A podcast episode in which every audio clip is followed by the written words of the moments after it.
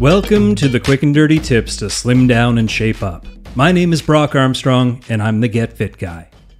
Wave after wave of studies, papers, articles, and hypotheses exploring the links between mental and physical fitness are emerging from labs and universities all over the world. And all this research will hopefully give us even more motivation to go get fit.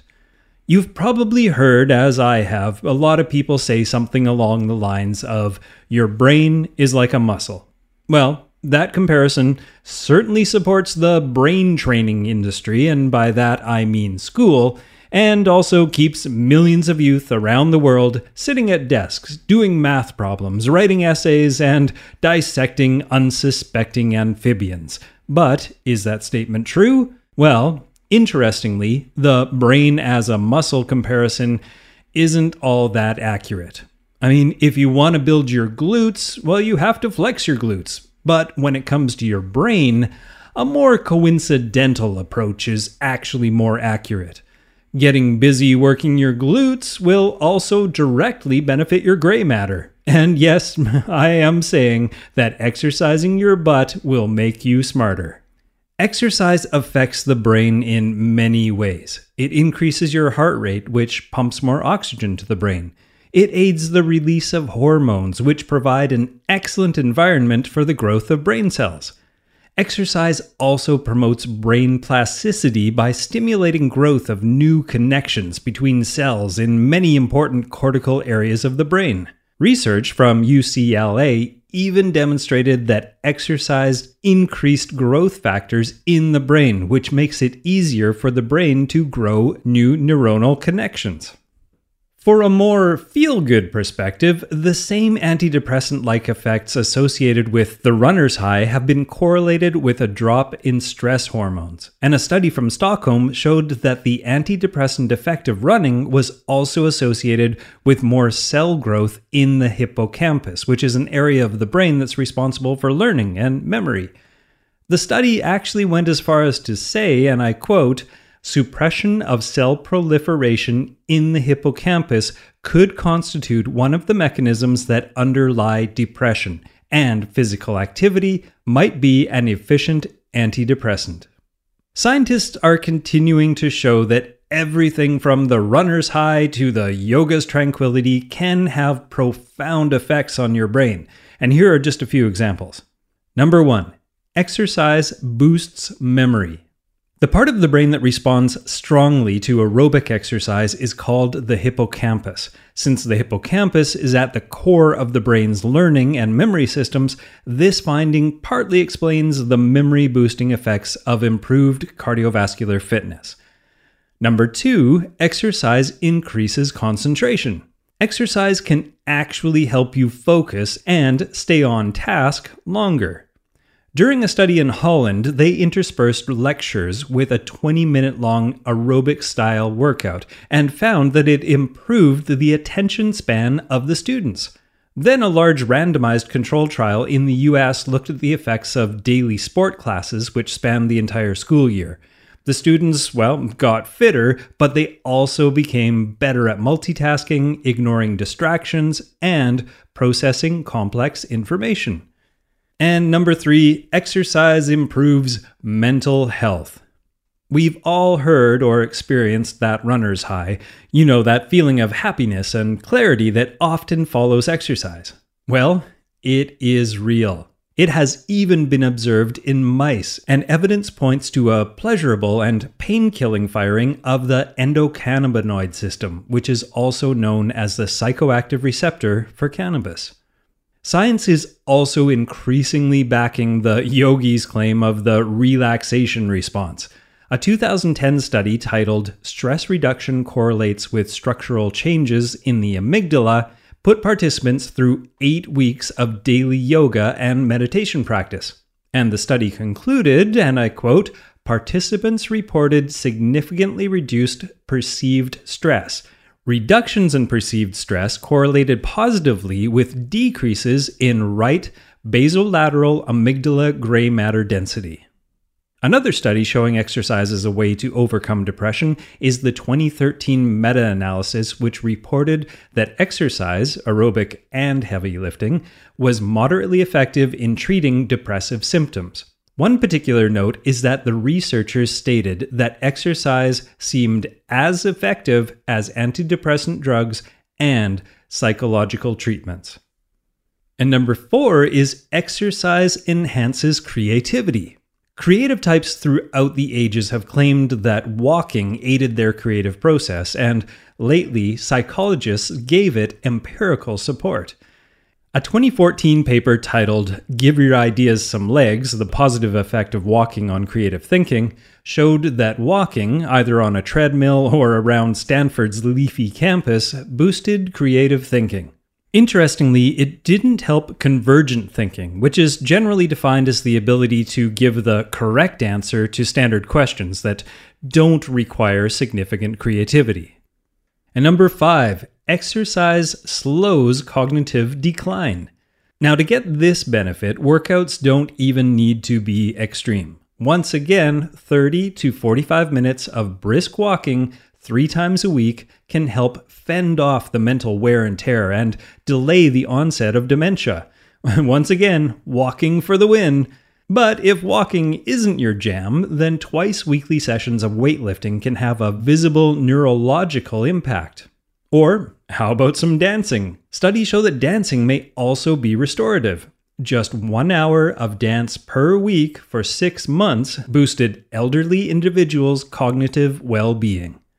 Number six, exercise improves circulation. Because exercise usually increases the heart rate, it helps deliver more oxygen and more glucose to the brain, which stimulates the brain's synapses by preserving the number of acetylcholine receptors found at the junction of muscle and nerve. This is observed in the fact that active people actually have more receptors in their brain than inactive people do. Now, on to number seven, which is exercise aids learning and memory. Even moderate physical exercise, such as our old friend walking, can boost memory functions, learning, and the ability for abstract reasoning. It's not completely understood how this works, but improved oxygenation and nutrition for the brain are likely the major factors. Number eight is exercise builds more brain cells. Now, up until 1999, the brain was thought to be complete at birth and not capable of actually growing new brain cells. But a Salk Institute study showed that the adult human brain is capable of producing new cells, which is called neurogenesis. Although we don't understand how, the one thing that is sure is that physical exercise helps build brains. The theory is that exercise stimulates the production of a very aptly named brain protein known as noggin, and this protein initiates the production of neurogenesis and stem cells. And number nine, exercise prevents disease. According to the National Institute of Health, being physically active may help to delay or even prevent the decline of cognitive function associated with age. People who stay seated are twice as likely as people who bust a move to develop diseases such as Alzheimer's. Now, as the saying goes, you know something is legit when mainstream media gets in on the action. well, earlier in 2017, CNN published an article called Three Ways Exercise Benefits Your Brain, and in that article, they highlighted these three beneficial factors of exercise. Number one, it boosts your mental fitness. Number two, it banishes stress for good. And number three, you age with grace. Now, let's look at what they said about each one of those. In the article, they laid out the boost your mental fitness like this There are about 86 billion neurons in your head, all designed to give orders to the rest of your body with the help of chemical messengers called neurotransmitters. These neurotransmitters regulate everything in the body, from mood to sleep to memory and even hunger. Studies show that low levels of these two neurotransmitters in particular, called glutamate and gamma aminobutyric acid, known as GABA, often lead to depression. But according to a study in the Journal of Neuroscience, moderate exercise can increase levels of both of those, which can result in increased resilience and a capacity to respond to mental challenges. All of this is directly connected to a concept known as mental fitness, which sounds pretty darn good to me. In terms of banishing stress for good, the CNN article said that when you're stressed out, your brain secretes the fight or flight stress hormone known as cortisol. And cortisol is very helpful if you're getting chased by a saber toothed tiger and need to run for the hills, but if you're sitting quietly at your desk with no tigers in sight, and your cortisol levels are still elevated, well, it can cause problems like heart disease, diabetes, and hypertension. The solution for this appears to be hitting the track, or pumping some iron, or punching the heck out of a heavy bag. All of these activities are thought as something called controlled stress, which actually sharpens your brain's stress response, helping you turn stress off and on at more appropriate times. And finally, CNN addressed the aging with grace factor by pointing out that older adults who exercise actually have larger brain volumes than those who don't, according to a 2006 University of Illinois study. In that study, sedentary volunteers aged 60 through 79 participated in a six month exercise program that met three times each week. Half of the volunteers did aerobic exercises such as walking, again with the walking, and the other half did stretching and toning exercises. At the conclusion of the study, the aerobic exercise group showed greater increases in brain volume when compared to the participants who did the toning and stretching exercises.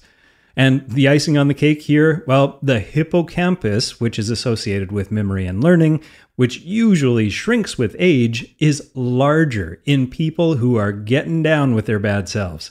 This is unlikely to actually make you smarter, but it will certainly help you, well, remember the important stuff. And if you've ever watched an aging loved one start to forget more and more of their former life and their family, well, you'll know that this is an excellent reason to get fit, starting right now.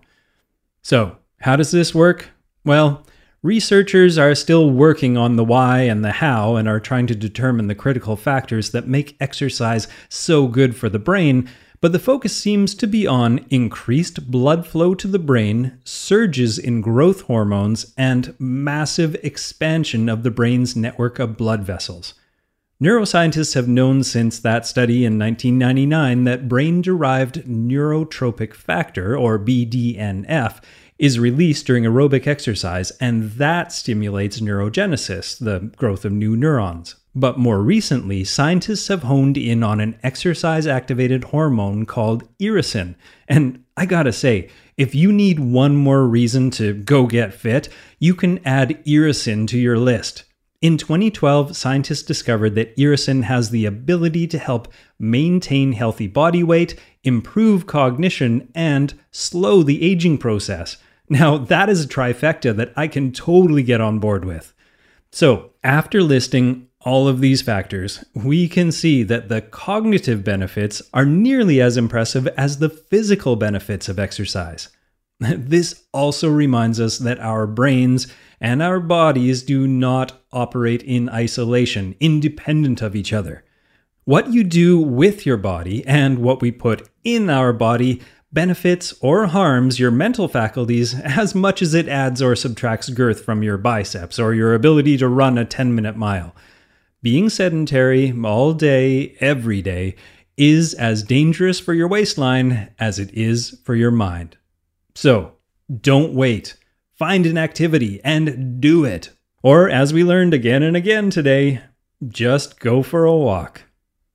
For more information on the brain and tips on how to get your mind and body fit, or to just join in the smarty pants conversations, head over to facebook.com slash getfitguy or twitter.com slash getfitguy, or just head over to getfitguy.quickanddirtytips.com and look for episode 353. Now, my name is Brock Armstrong, and I'm the Get Fit Guy, asking you, what are you waiting for? Go get that brain fit.